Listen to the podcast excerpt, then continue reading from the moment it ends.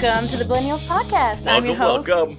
Um, I wasn't done. Hey, I am your host, Moons. and I'm Bear. What's up? What's up? And we have a special guest on today. Do you want to introduce yourself, sir? Hey guys, my name is David Camarena and I am a therapist, marriage Woo! family therapist. So we brought him on today because, in case you guys didn't know, May is Mental Health Awareness Month, and me and Bear ha- have like a very uh, we have a soft spot in our heart. Bear especially for like suicide prevention. Yeah. You even had uh, fundraised a campaign, right, on Facebook Yeah. for your birthday for suicide pre- uh, eh, suicide prevention. I'm sorry, yeah, and it wasn't even that much money, but it was something. But you it's something.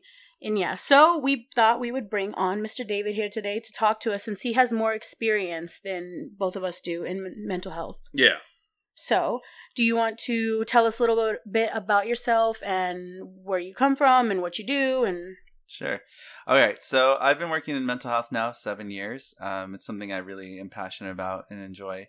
Um, I have a bachelor's degree in, in psychology, and then the next step was uh, getting the master's in psychology, uh, and it has an emphasis in marriage family therapy. Um, so what I do is I, I'm pretty much trained to treat the family model. Um, so that can include kids, uh, adults, couples, individuals, teens. So you name it, anybody who has some kind of mental health impairment.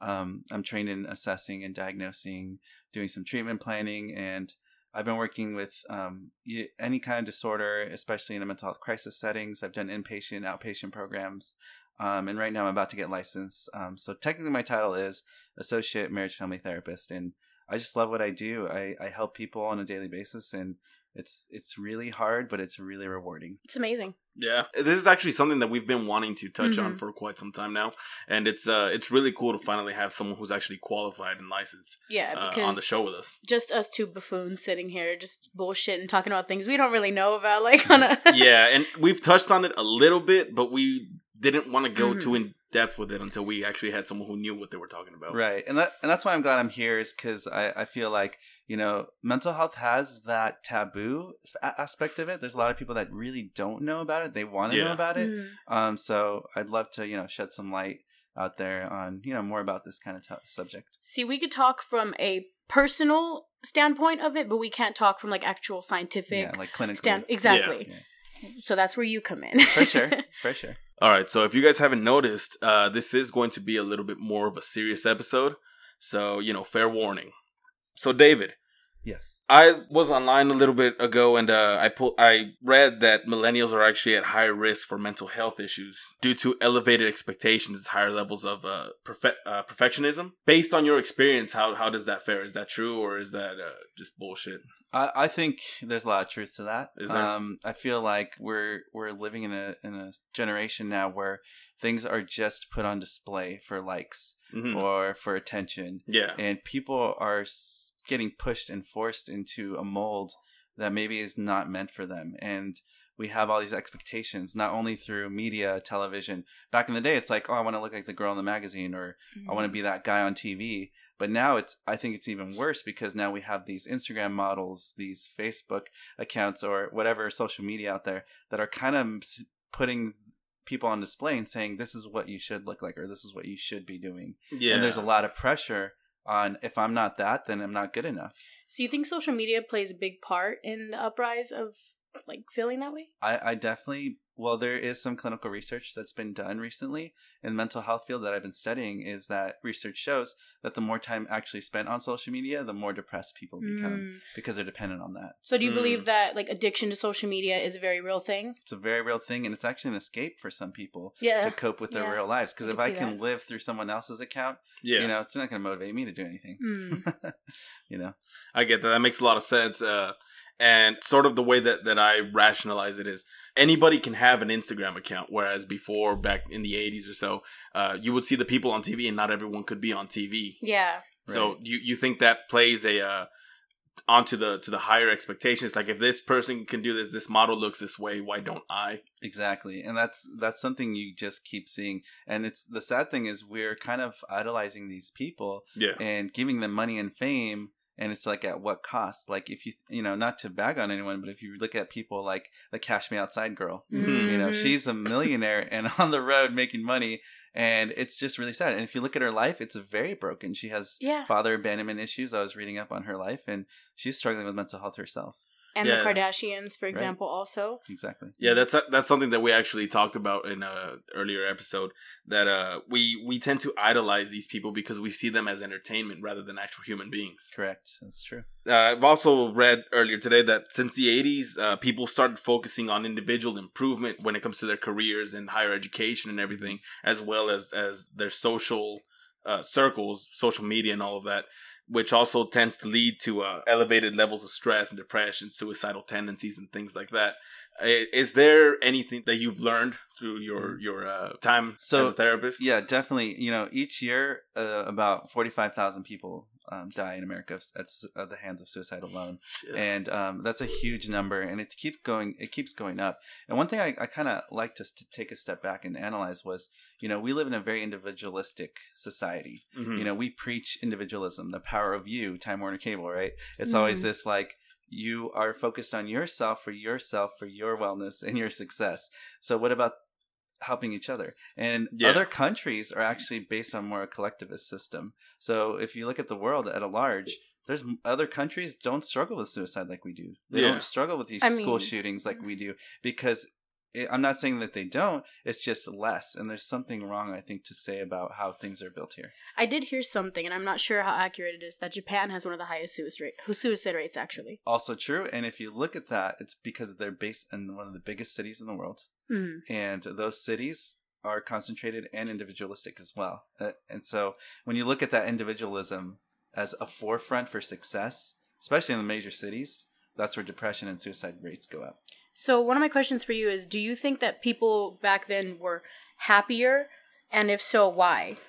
You know, that's a good thing to look at. We don't have statistics to measure things from back then as Mhm. much. Um, but I feel like what made things worse is when people start focusing on personal gain, Mm. personal, you know, the personal individualistic idea, because that's what's making people feel pressure. Oh, I want to be like that girl. I want to be like that guy. And I think that causes that pressure. And especially if you don't have that family support, because not everybody's born with a nice family or direction either in life. And so they're kind of, oh, you're in foster care. You turned 18. Good luck in the real Oh, world. yeah. You Yep. know? it's like you have to make it on your own, right? And that's sad. Would part of it also be putting up a front on like on social media and stuff?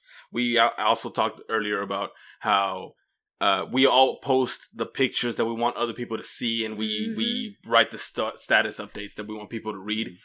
Uh, is would that be a part of like keeping the bad things in that uh, they manifest as depression, things like that? It, it- you know, it's really funny. Um, a recent social media study on Instagram that I had read up was there. There's people who front as happy, Mhm. positive, but in reality, those people are suffering on the inside. Yeah, Um, and that's something that's really interesting because you might look at someone's social media account and think they're doing great, they're happy, look what they're doing in their life.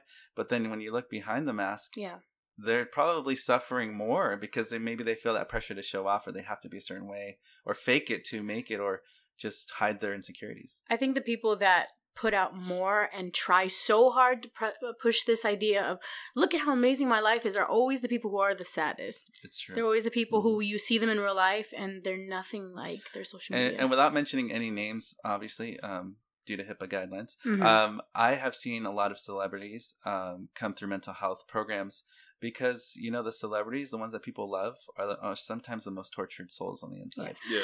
And that's going to lead into my next question, actually. Do you think that money or wealth equals happiness at all? You know, that's a, that's a great question. I feel like people that don't have wealth, money, and fame are always pursuing that because they feel like I need that to be happy.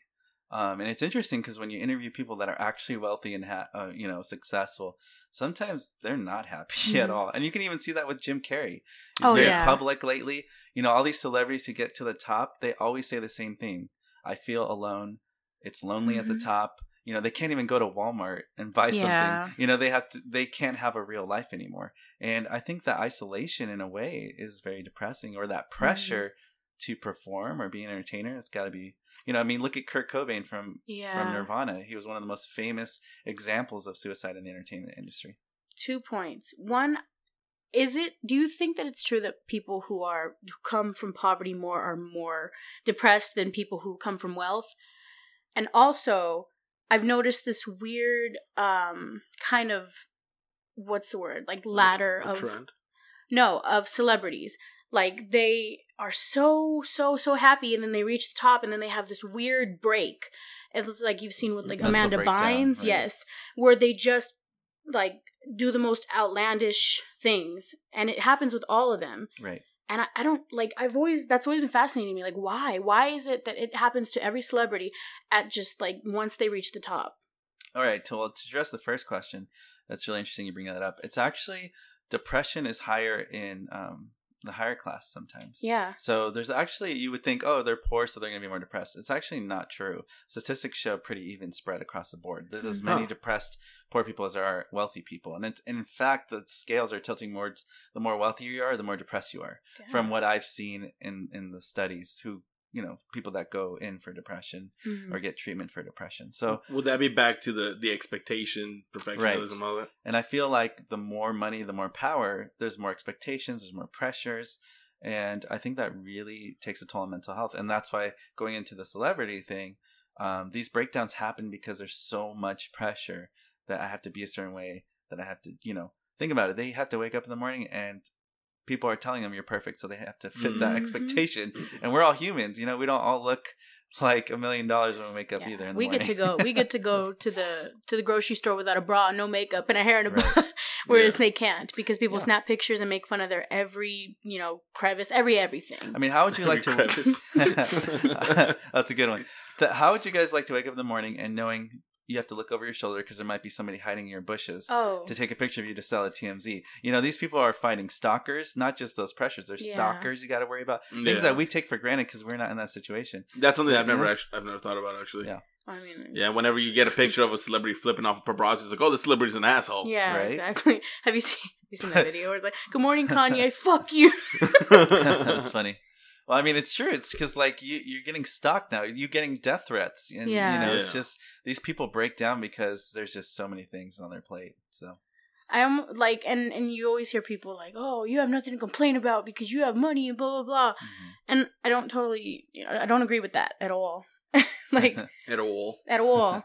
it's really fucked up to say because these people do have to deal with a lot more, you know. Again, they can't go to the store. They got to look over their fucking shoulder all the time. They can't say Mhm. certain things or else it's going to come back to haunt them. Something that they said when they were a dumb teenager yeah, comes back to haunt them. And one thing also about depression is there's also a lot of evidence to show in research that if you have a grandparent or you know somebody in your bloodline that has depression, you're most likely to have it too. Yeah. Hmm. Um, I know I've struggled with depression and anxiety in my life, and I've had relatives who had anxiety. Like both my grandmothers have anxiety, Yeah. and they both kind of transferred it to me because I I notice I'm naturally anxious, and sometimes that is genetic too. So it's not just environmental; it could be a medical biological gene transfer. Does- yeah. Does it run in your family, Bears? Yeah, it does. And uh, I've definitely felt it.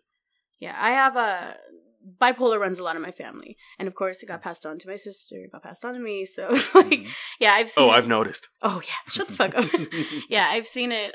Uh, It's definitely uh, gets passed on, and that fucking sucks because we don't get to choose that, Definitely. and it doesn't. I don't know. Do you think that's? Do you think? Okay, what about a situation where there is a person who grew up and there's no history of any mental health problems in their family, and out of nowhere, it gets hit to, on them. Like some, they end up getting diagnosed with something. Something's wrong with them. Where does that come from? It, it happens. Um, a lot of things that people don't realize is, for example, let's say schizophrenia. Mhm. Um, that's actually late onset in your mid to late twenties, even early thirties. So you can have a person that's no awesome, smart. I knew somebody like that. They're the smartest person I've ever met. They were college educated. They had a master's degree. They were doing awesome life, you know, entrepreneur. And all of a sudden, they hit. I want to say like early thirties, mid thirties, and they turned schizophrenic. Their ideas started getting more delusional. They Mhm. started getting more paranoid, and before you know it, they've lost their business. They've lost credibility, and they're running around.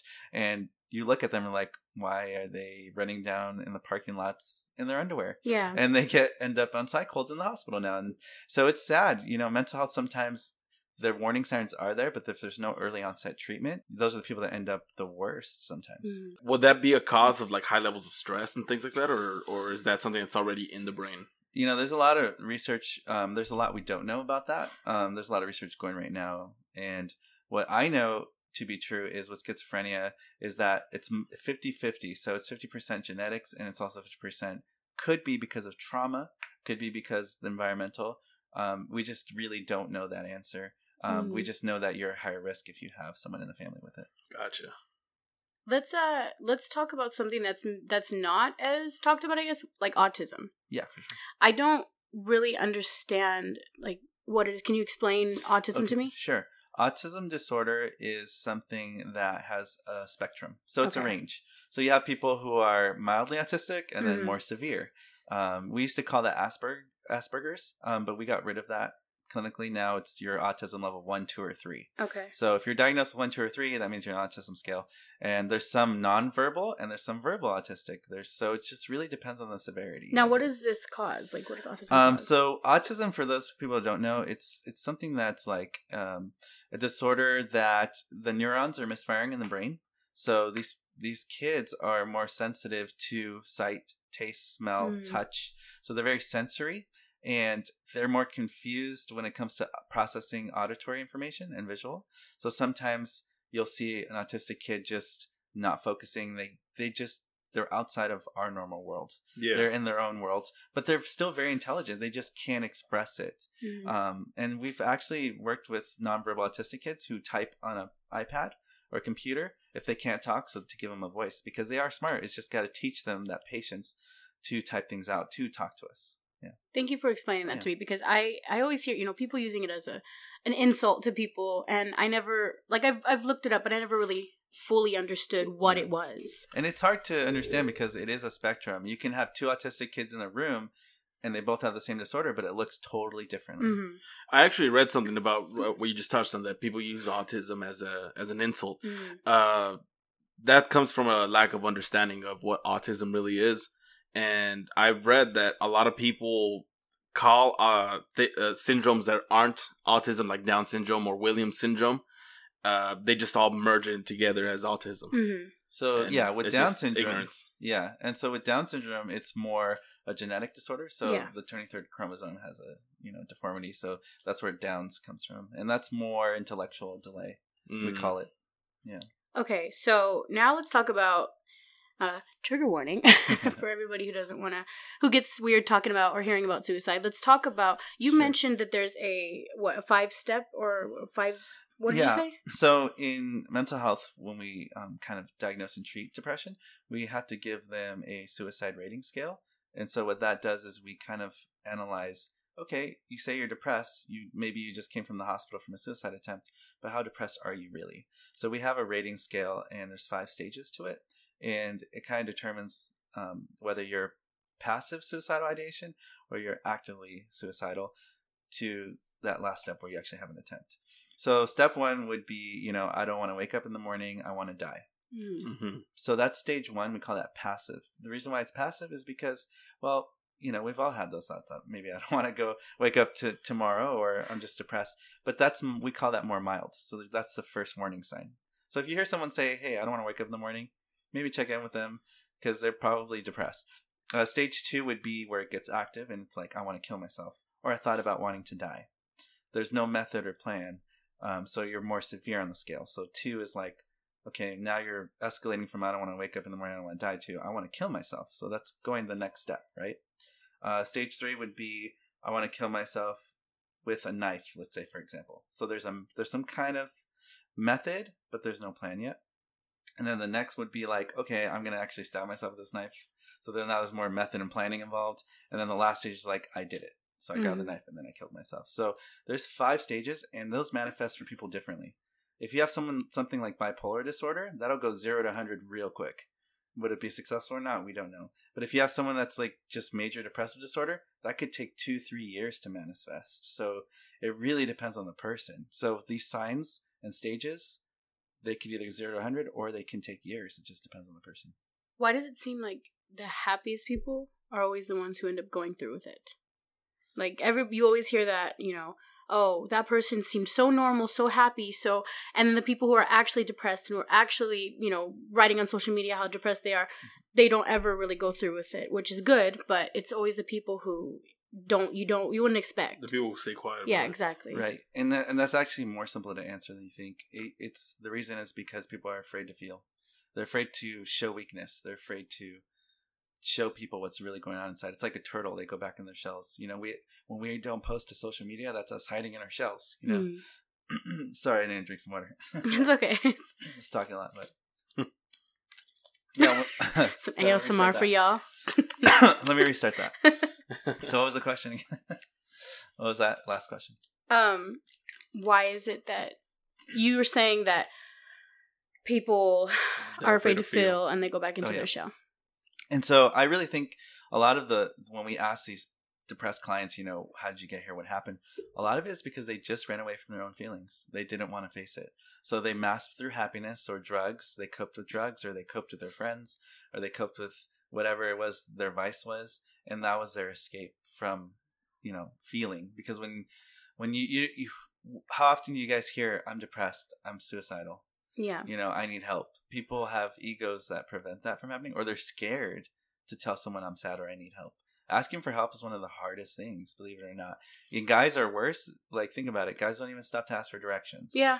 I mean It's how are they going to stop to ask for help Yeah. because they're depressed you know it's something that's like a stigma That's a big problem that needs to be that needs to come to light more often is how guys are forced to be this extremely masculine, egotistical person. You know, they can't say anything, they can't feel Right. anything, they're not allowed to be sad. And but girls are allowed to, you know, when girls show emotions, they're labeled crazy. When guys show emotions, they're labeled pussies or, you know, wuss- Right. whatever. that is true And that's fucked up. Um, there's no male therapist out there so if you guys are listening to this and you're a male please do therapy Yeah. it's in demand. Um, there's definitely a shortage of male therapists right Mhm. now. It's a big problem. I, I when I went to school, um, out of 75 students, there's only two other guys. Damn. Um, right now, every agency I've ever worked at in the last seven years, I was one of two guys out of like 80 employees. So there's no Shit. guy therapists out there, and that's it's sad because it's greatly needed. And yeah. so um, I definitely try. That's why I'm on this podcast. I like to go out and share the news that you know we need more males and we need males to come to therapy. I think it it's might- important. I think it might also be a good thing for male people, like patients who want to seek therapy. I think it would be easier if they would they would uh, be able to talk to another male, you know, because maybe Yeah. a guy who's afraid to go to therapy, they think talking to another woman, maybe they won't understand them on a personal level, or they might feel judged, or they might feel stupid. Whereas maybe talking to another male might be a little bit more comfortable. I've I've been Mhm. to therapy before, and my my therapy was my, my therapist was a female, and yeah, that's exactly what I felt. I, I felt like she wasn't really listening, and that uh that, that she was just kind of like she kind of had an attitude that was like just oh suck it up, yeah, Okay. and that I never went back for the same reason. It's just, And that's one thing I want to tell people too is there's different therapists for different people. Mhm. Kind of like a doctor. Not all doctors are great. There's some No. really bad doctors out No. there. I want to say the same about therapy. There's some really bad therapists and there's Mhm. some really great ones, and I'll admit that. And you have to find what's comfortable for you. Some people prefer a male therapist, some people prefer a female. You know, but if you go to therapy and you have a bad experience with a therapist, don't let that be the end all for you. mhm. Just find another one. There's another person to help you. I've been through a few also, and I've also I I had a, a male therapist at one point, and he was just again I didn't Yeah. feel like I related to him. I didn't feel comfortable enough Mhm. talking to him. I felt like it was just this weird disconnect. Right. Whereas the females, I felt a lot more comfortable with. It's this weird thing where we you know, we connect with our own gender. Right. And- More. And, some people too in therapy, they're just like, man, this doesn't work for me. I went and how many times did you go? Oh, like two times. I'm Yeah. like, well, therapy doesn't work that way. need to actually it's I mean, not a it cure all. I mean, Yeah. it, it took me personally my 18th therapy session to finally learn something that blew my mind open. Mm. So sometimes you just have to go and just, you know, you get better with time and, and you can't fix depression in a day or sometimes it might take a year or two for you to see changes, but they will come. If you are willing to change, you will change. That's my thoughts on it. Any any males especially anybody listening at all like i just want you guys to know that don't ever feel stupid about yourself. Don't ever feel ridiculous or pathetic going to therapy because as much as people try to throw it off to the side and be like oh it doesn't work. Oh it's you know it's stupid. It's whatever. It's not. It actually you you learn about yourself. You learn a lot more than you think you would. You just have to give it time. And especially guys out there please go do not suppress your emotions do not suppress your thoughts because they're going to come out in negative ways they're going to come out worse than they ever would have if you would have went and just tried it I feel like you're talking to me there, Moon. The hell? Yeah, i'm preaching to you bears no, yeah, Yeah. We're, we're doing this episode today, and I do feel kind of like a hypocrite because, uh, I mean, I, a- as much as uh, I respect the profession and everything, I, I haven't honestly given it a chance, Mhm. Yeah. and uh, th- And this kind of making me realize that I need to. it's a, co- it's common, you know, and I want to tell people out there that you think therapy doesn't work, but once you go enough times, you're gonna find that aha moment. We call it in therapy. Mhm. Yeah. It's just like, wow, it's because we're so biased on ourselves. People don't look in the mirror with mental health; they just run away from it. And if when you go to therapy, that is scary because now you're facing things you don't want to face. Yeah. And I tell people the mind is like a hallway full of doors. There's rooms that we have to open. You might not want to open that door, but that's room might be holding you back from going forward to the next stage in your life. Mhm. That makes a lot of sense. Yeah. A lot of people try to just like you know be like oh mental health isn't that serious Like, Yeah, Right. or or they they don't realize that they're depressed or have some sort of issue. Mhm. They start coping with other things like alcohol or drugs, stuff like that. It's crazy you said that because I was about to bring that up. The one thing I always saw was people instead of going to therapy just get they self medicate. So cough syrup. You know, I'm not saying there's anything against marijuana, but people who do use marijuana excessively to the point where you're just being numb, yeah you know, I think that could be a problem because you know you're not functioning. it's a form of addiction right. it is Yeah. So, you know, as much as people say, oh, no, this is not bad for you, whatever, moderation, that's great. I'm not going to judge you for that. But if you're using that to cope, then it might not be the healthiest solution right now, Yeah. you know? So that's that's why therapy comes into play and it really does work. And maybe some people need a psychiatrist as well if there's something else going on like hearing voices or seeing things. That's uh, a question that I actually have. For What is sure. the difference between a therapist and a psychiatrist? All right. So a therapist has nothing to do with medications. Mm. Uh-huh. Um, we we study it in school, so I do know a lot about psychotropic medication, but I can't um, sort of prescribe any medications. I can refer you to the psychiatrist, and what the psychiatrist does, they do an assessment, and then they give you psych meds based on what you have. So I have a good relationship with psychiatrists, and so what I do if I see someone in talk therapy, and I'm like, hmm, maybe the depression is just beyond the limits of talk therapy because I can start seeing it Yeah. then I'd be like, you know, it's time for you to see a psychiatrist because maybe they can give you something like a mood stabilizer or some kind of, um, you know, just something that's going to help you with this depression on a on a way that I can't help you through talk therapy. So the Mm, hope is to have a partnership. And then, you know, if you get better, you have less therapy, or maybe we reduce the meds. You know, because Mhm. our goal is not to just over medicate you and just keep you in therapy forever. You know, I'm there to guide you so that you can be independent. Got it. That's the goal. You know, so let's uh let's talk let's hit on addiction a little bit Okay.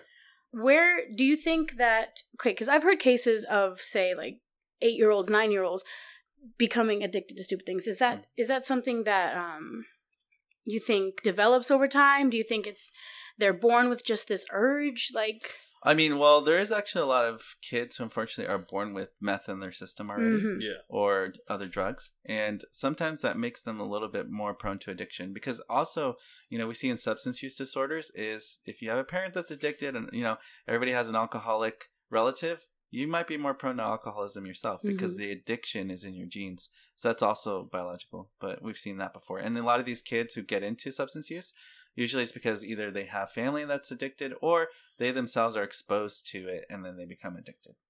here's a question that i have um do you think sexual addiction is a real thing Yes. because too many times and that's something that I'm very passionate about because I think everybody, you know, it's it's possible to get addicted to anything. Mhm. Um, but too many times you hear people um, putting down sexual addiction, saying it's not a real thing.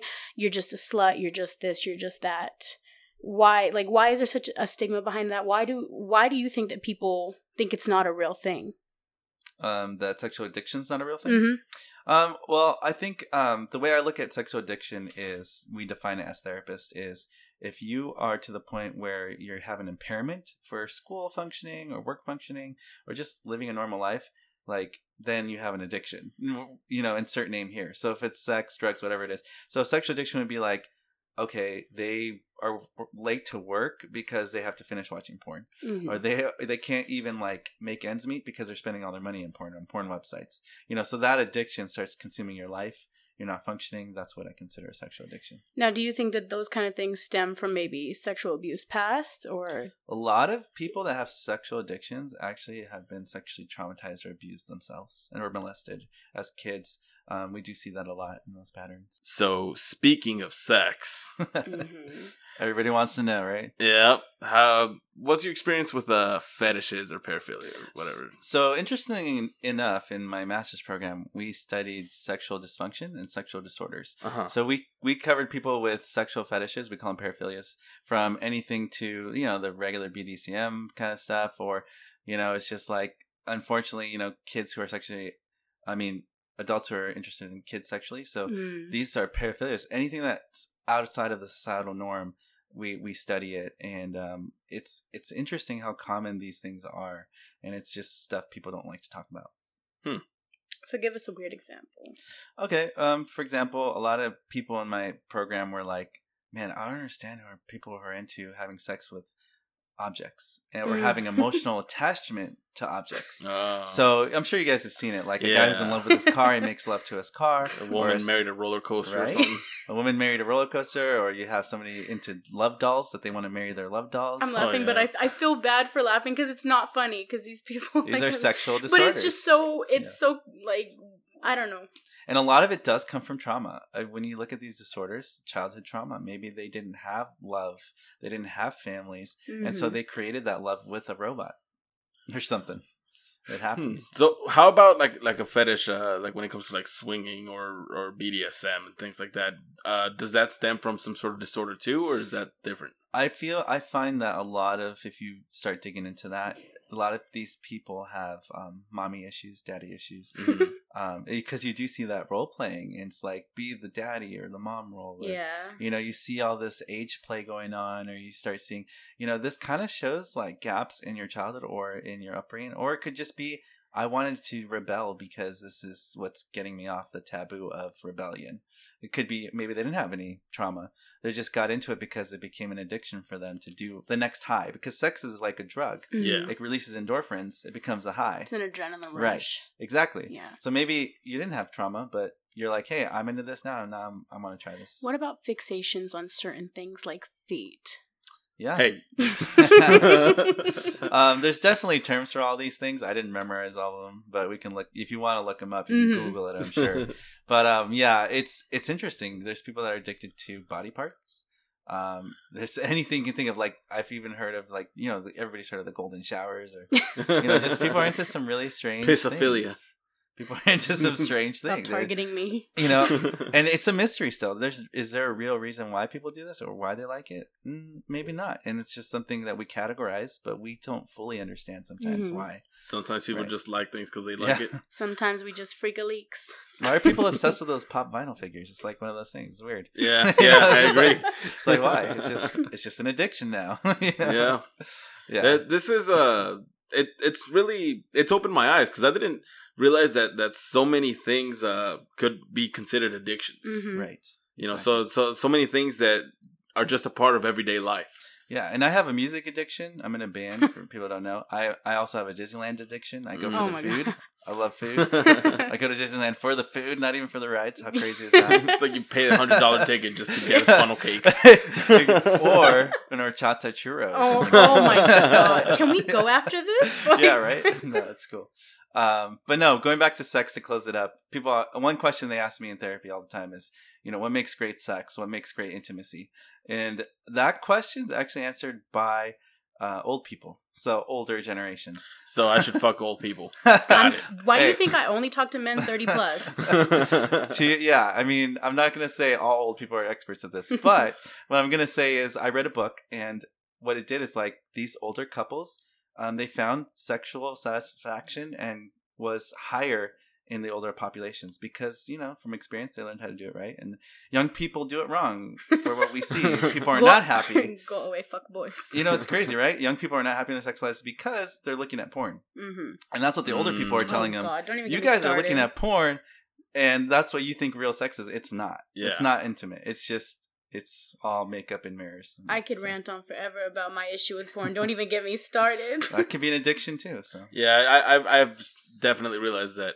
Yeah, as much as I like porn, it's not like real sex, and real sex is a lot more Mm. fun. porn just pisses me off, and I, I'm gonna sound super like feminist right now. Just pisses me off because it's targeted like only at males. The, Yeah. the females never get any attention. They don't like the guys don't eat them out. They don't do nothing for them. They just stick it in and then come on their face and leave them. I'm like, no, Yeah. no, I'm this does nothing for me. a lot of the porn too is you see the porn stars they struggle with a lot of substance use too Yeah. they're not happy either and that's the sad and a part. lot of um like Yeah. body dysmorphia, like changing themselves Right. a Yeah. lot, getting implants or just Mhm. plastic surgery And botox filling their lips and everything. Yeah, it's not real, guys. It's not real life. I have heard people say that they they feel inadequate with their size and everything. Yeah. Uh, due to porn, I mean, the guys are always have 14 inch dicks and Mhm. stuff, Right. and you know, it's just, it's a self esteem issue too. Yeah, definitely. It do- and it does cause depression in some males. Too. Yeah, You know, you think females are the only ones struggling with body dysmorphia, but Yeah. actually guys struggle with that too. oh, definitely. By the way, I'm not talking about myself. I have a 16 inch Yeah. dick. It's as long as my arm. Don't worry, we won't tell anybody. no, it's true. A lot of people don't talk about that either. About how men struggle with body dysmorphia and yeah, and Right. self esteem issues. Yes. Again, because that just gets swept under the rug. yeah. Men men tend to be more quiet about it. Yeah. We, we tend to be taught that uh, we're we're not allowed to talk It's about that It's a feminine stuff. thing to Yeah. be upset about that. It's just dumb. It's Bullshit. dumb. right. So yeah, I mean, it's it's it's mental health is real, and I really hope that people get inspired from these kinds of discussions and and learn that hey, if you're a guy, you can get help. You know, if, you're, if you're a girl, you can get help. It doesn't matter what sex you are. You know, you whatever issue you have, whether it's like a sex issue or an addiction issue, you know, a therapist is out there you can talk to. You could get help for anything, basically. Exactly. Yeah, and uh, any questions that you guys might have or anything, feel free to to message us. Uh, do you want to plug in your information so people can reach out Yeah. to you or something? Oh yeah, definitely. I mean, if you guys want to get a hold of me, um, you can always email me. Um, um, we can post the link for that. You Yeah. know, please email me, and uh, yeah, I definitely can guide you in the right direction. If you guys need help to, you know, talking to a psychiatrist or therapist, I can definitely give you some information. and since this was a more serious episode, we'll put like suicide prevention hotline and Yeah. stuff Definitely. inside the description. Yeah. Well, David, Yes. thank you so so much for coming on and talking to us. This was such a like heartfelt episode. You know, I Yeah, and felt it was like really we learned a lot. Yeah. Yeah. we great. appreciate you and explaining everything to us. Thank you so much for coming on. We'll have all of his links down in the description so you guys can check it out. Sounds good. Thank you, everybody, so much for joining us on this episode today. We hope you all learned a little something or felt a little something. Hope it touched your little hearts in a way. Um, you guys can find us on iTunes, Stitcher, Google Play, or whatever podcast app you use, except for Spotify because Spotify is being a bitch. Um, follow us on social media Instagram at Billennials Podcast, Facebook and Twitter at Billennials, or just Google us because we're the only ones with that name. Yeah. Don't forget to rate, review, and comment. Thank you, BBs. Yeah, and you guys, any questions that you might have or anything, of course, you can reach out to Of David. course. You can reach out to us. Any questions that you Mhm. want us answered in the podcast or, you know, whatever. Uh, our email uh, will also be in the description. Uh, feel free to reach out. If anybody even just wants to talk, I'm here to listen. I don't care who you are. If you're across the other side of the world, if you just need somebody to talk to, I'm here, y'all. Or if you want to bitch us out, that's fine too. Or that, you know, just, you know, send us more hate comments. We love those. All right. Thanks, everybody, for tuning in. We'll see you later. Bye. Bye.